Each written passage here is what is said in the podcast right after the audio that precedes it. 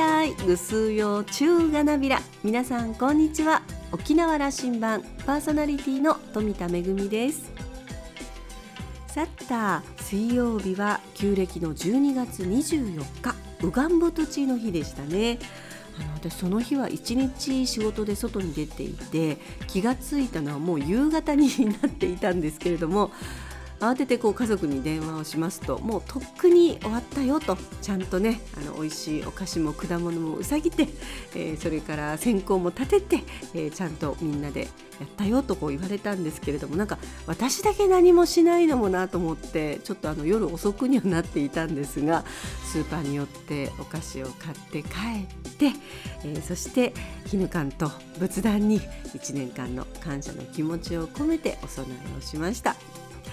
明日は旧暦の大晦日。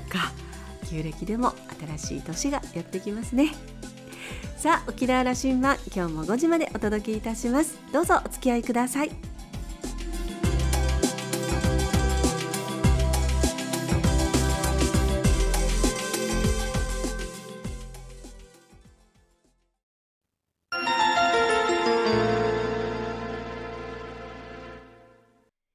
那覇空港のどこかにあると噂のコーラルラウンジ。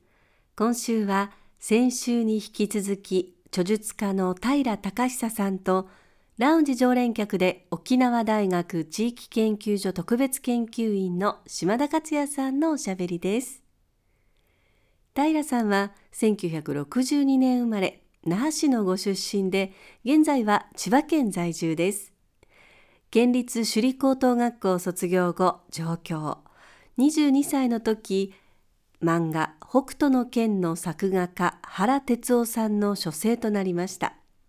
その後独立し外務省を扱った「平成鎖国論」や「今そこにある戦争」名探偵コナンの推理ファイルなどの出版に携わりました。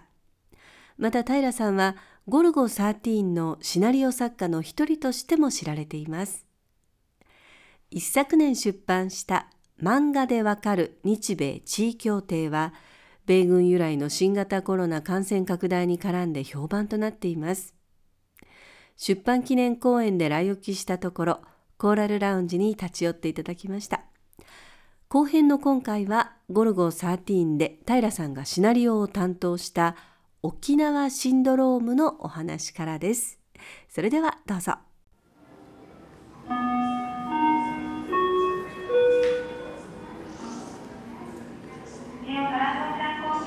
50年の年なんでねあの平さんが来たら僕はこの話を。あれは、えーと、ゴルゴ13で、えーと、沖縄シンドローム、ね、沖縄シンドロームを書いたのは1995年。5年6年ね。あの沖縄が琉球としてもう一度独立するしかもう道はないんだというふうなリーダーたちが思う特に軍事のリーダーたちがそう思ったということがストーリーでした、自衛隊の中の、まあ、天才的なパイロットイハという男がですね、まあ、元は琉球圏に仕えてる側近ですから彼あのそういう一族にしてもういつまで行ったってあの日本の政府は聞いてくれないと。これは放棄するしかないと。自分たちのあの貶められている地位をねなんとかあの元に戻すためにと。いうことで彼が放棄を流してまあ、うん、彼につながる人たちがあのあれをするという。これだけの沖縄の軍事普天間もそれから嘉手納もホワイトビーチも。ホワイトビーチも一気に自衛隊の幹部たちがそうです。それ沖縄出身吸収したと。これを確保したというところで、うん、ゴルゴ13がゴルゴ13出てきて暗殺するんですよ。これは違反を殺しに来るこれは日本政府の依頼だったいや違います。琉球王のあのスイスに逃亡してるというのをわざと作ってですね、うん、元琉球王家の人が今はその時期じゃないと。これはあなたがさせたわけだけどもこの時期じゃないと。あの頃では復帰から25年頃ですよ。で東京にいる平さんはあの時期の沖縄から出てくるニュースをものすごく怒りとかふつふつしながら見ていてあの沖縄シンドロームが生まれたんでしょうね、ね、想像するに、はい、もういくら言っても聞かないし他人事ですからね。もう自分の娘がああなったらどう思うんだって前に聞いてもですね。いやそれはロシアあのソ連が怖いとかね。もうそういうことばっかり言いますから当時はね。まだソ連の力がね少しあっても全然もうなくて崩壊してるのにですよ、まあ、そんなこと言うんですよね、うん、沖縄はえー、リゾートで遊びに行くところというふうに思ってるけど、はいはい、まあでもニュースになったんですよあれは。大きなニュースとして、ね。はいはい、だから自衛隊幹部とかですね、うん、僕に会いたいと大臣もね、うん、これどういうこと本当かと、いやいや自分たちで想像してくださいと。何をあのあなたたちが忘れてるか。あの事件でねあの佐古日米合同共同委員会のあるものができていや嘉手納から南は返していこうかというふうになっていて普天間も返還すると7年以内だみたいな話になった。で25年経ってみてあの軍事の専門家平さんからすれば今の沖縄はどう見える？いやもう全然変わってませんよ。だから本土の議員たちが軍事を勉強してないんですって本当に。彼らはいい大学出てますよ。いい大学出てるし官僚上がりの人もいますけど学校でもどこでも軍事を勉強しないんですよ。だから分からないアメリカと交渉して彼らウエストポイントとかの陸軍学校士官学校とかいっぱいあるのアメリカには。大学から優れた人材を軍事の人材を生むために。40兆円なんですよ軍事費が。35兆円からそれを使う官僚と軍事を育ててるんですよねそれが合同委員会に来るんですよ。東大卒だろうがその彼らが何も勉強してない。F15 と F35 の使用目的が普天間のあれがオスプレイがどういうふうに何のために使われてる基地かもわからないんだから。日本中枢の軍事の知識はそこまで落ちてるんです もう全然ない。であの7年8か月続いた安倍政権はねそのことに力入れようとしたんですよ。例えば軍事に関する研究開発費を出していこうとしたと。それからそれは産業とも結びつけようとした専門家も育てようとしたというんだけどもそれはどういうふうに見えている？もうとんでもありませんトップが軍事なことを知らないのにだから彼はイージス・アショアを2つも あのなんていうんですかあの設置しようとして、まあ、大失敗するんですけど、ね、このバカさ加減というか。日本は6隻しかイージス艦がなかったから2隻増やしたんですよ。これはローテーションで動くためです。だけどこの2隻で日本を全体をカバーできるんですよイージス艦って。大変な力を持ってるんです。北朝鮮がミサイルいっぱい撃ってくるっていうことで2隻増やしたのに。またぞろ。あのイーズス・アシアをつけて。イーズス・アシアってね。陸に置こうと陸に置くと緯度経度が相手にバレバレだから一番初めにこれをあの攻撃をするっていうのはこれはもう当たり前に。確かあれで5000億だったかな。いやあれは2000億2000億でそうですね。運用費を合わせたらそれぐらいいくでしょうかそれは言われてることはその安倍さんがトランプさんに言われたんそうです。んだろうなと言われてるんだが、うん、あなたから見ると。だからトランプも全然軍事のこと分かってないからすぐ平気で言うんですよ。あのあれ買ってくれと。だから軍事をしてたら2隻買ったばかりだよと。タラさんの説は分かるんだが今の日本というこの国家の形態やこういう体制の中でね、うん、軍事のことをやたら勉強してきてこれが強くなったりすることの怖さみたいなこともいやいやとんでもありません。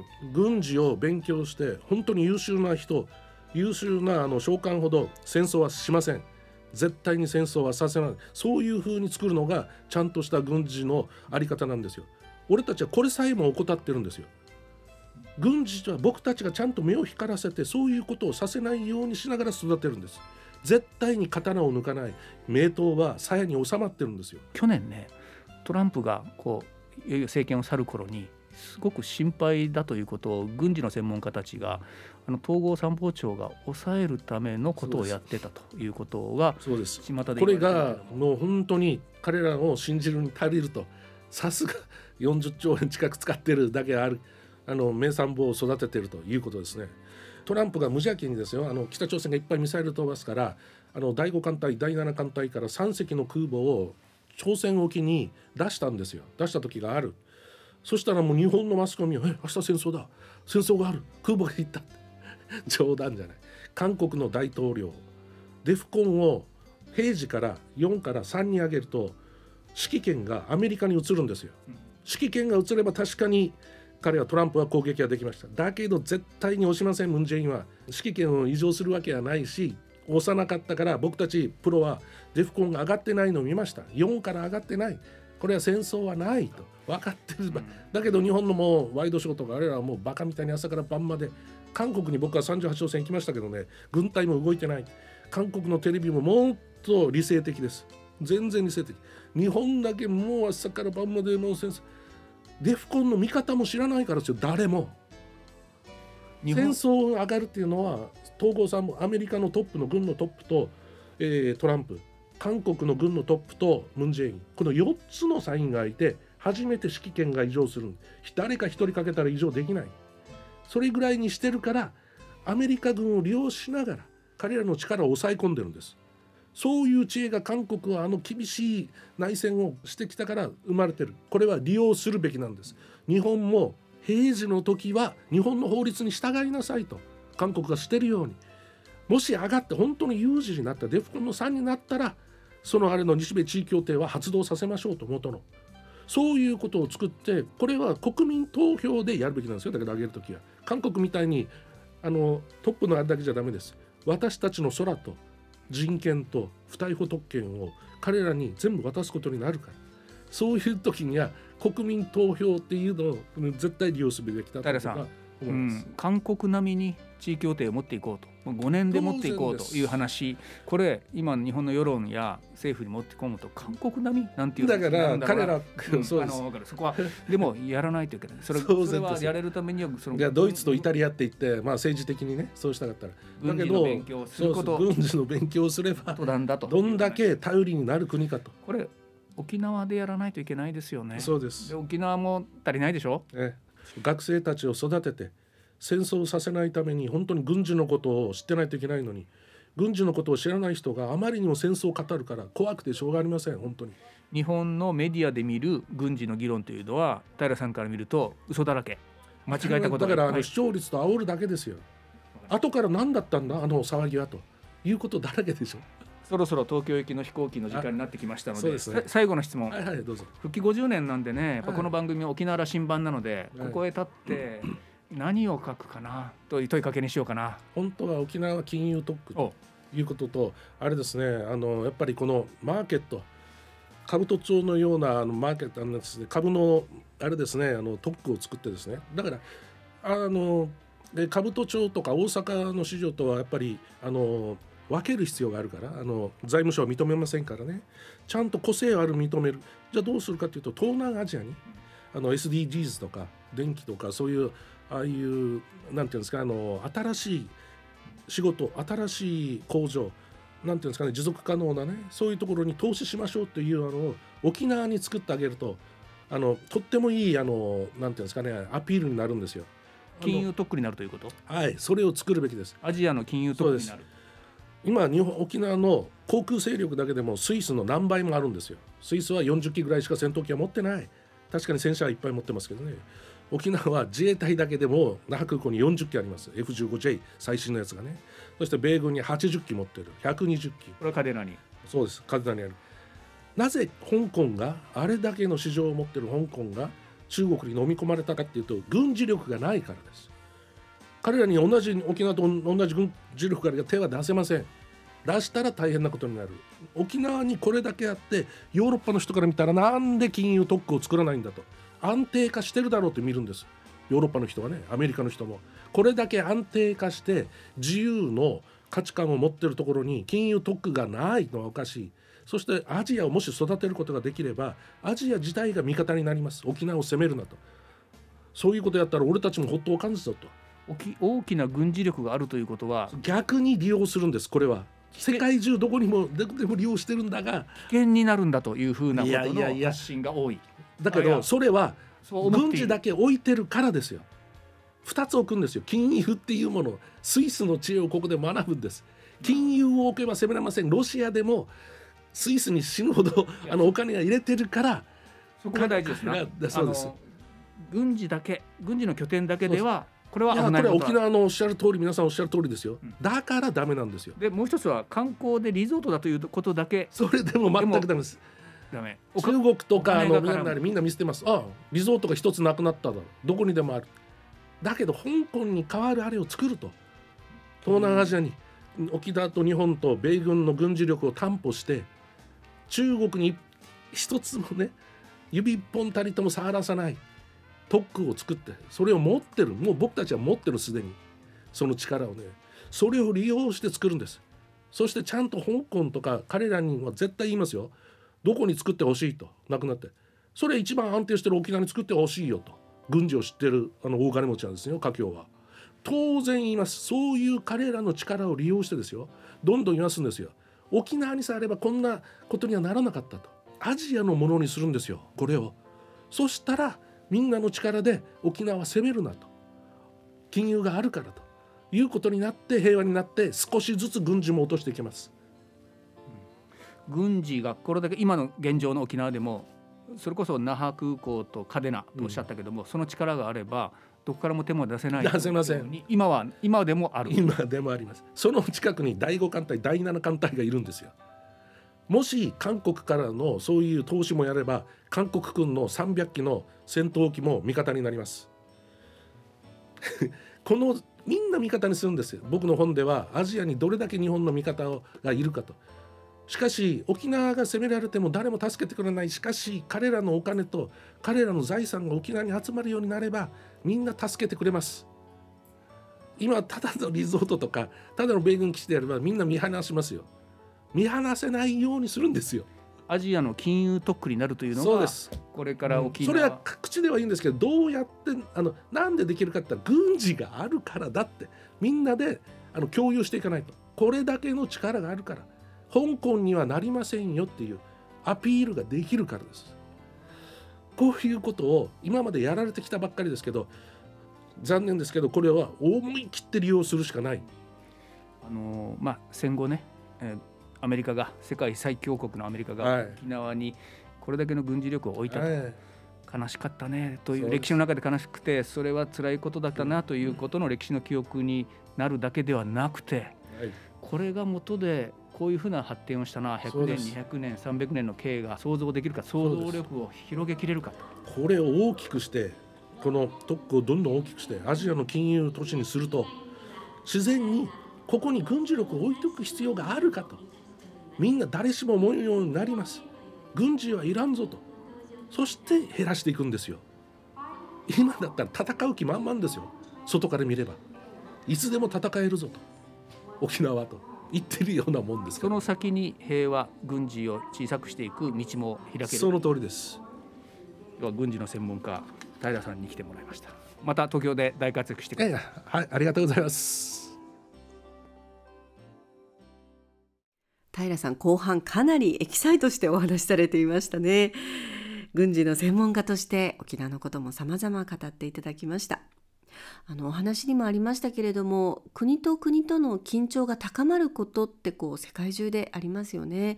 でもその時にまあ、いたずらに騒ぎ立てる前にまずはこうしっかりと状況を分析する力そしてその裏に隠された本当のメッセージを読み解いていく力も、えー、とても必要なんだということが分かりました。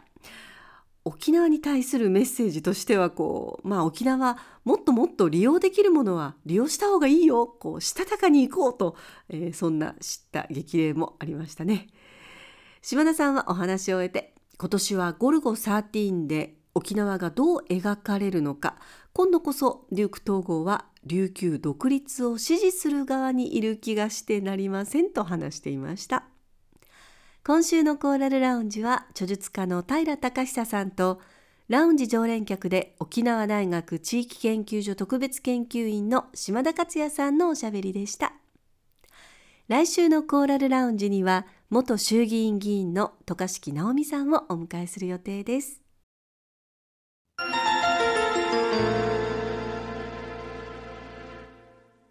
めぐみのあしゃぎだよりのコーナーです国際交流基金アジアセンターでは1月から2月にかけて沖縄とアジアを結ぶ交流企画、えー、様々予定しています。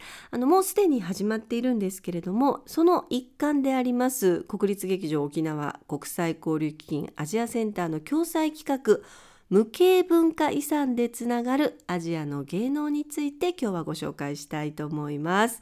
えー、沖縄、インド、インドネシア、タイ、ベトナム、えー、マレーシアの芸能を、えー、紹介する企画となっていますあの2つありまして1つは動画の公開なんですけれども、えー、各国各地域の代表的な伝統芸能を動画で紹介し合ってお互いの伝統文化について、えー、理解を深めるということで、えー、各国の代表的な演目を鑑賞できたり、えー、各芸能の概要伝承への取り組みを紹介する動画が見られるということです。こちらは国立劇場沖縄の公式 YouTube チャンネルでご覧いただけます。もう一つが座談会です。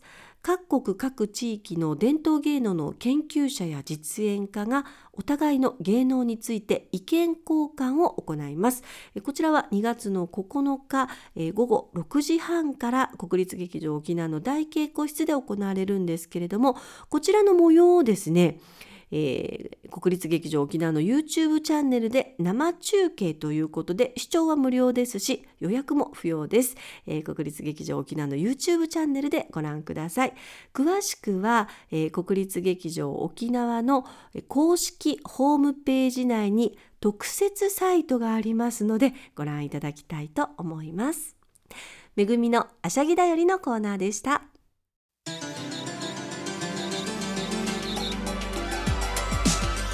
ラジオ沖縄ではラジコでの配信を行っています。スマートフォンやパソコンでのリアルタイム聴取のほか1週間の振り返り聴取も可能です。さらに沖縄羅針盤の過去の放送音源はポッドキャストでも配信しています。こちらはラジオ沖縄のホームページからアクセスしていつでもお楽しみいただけます。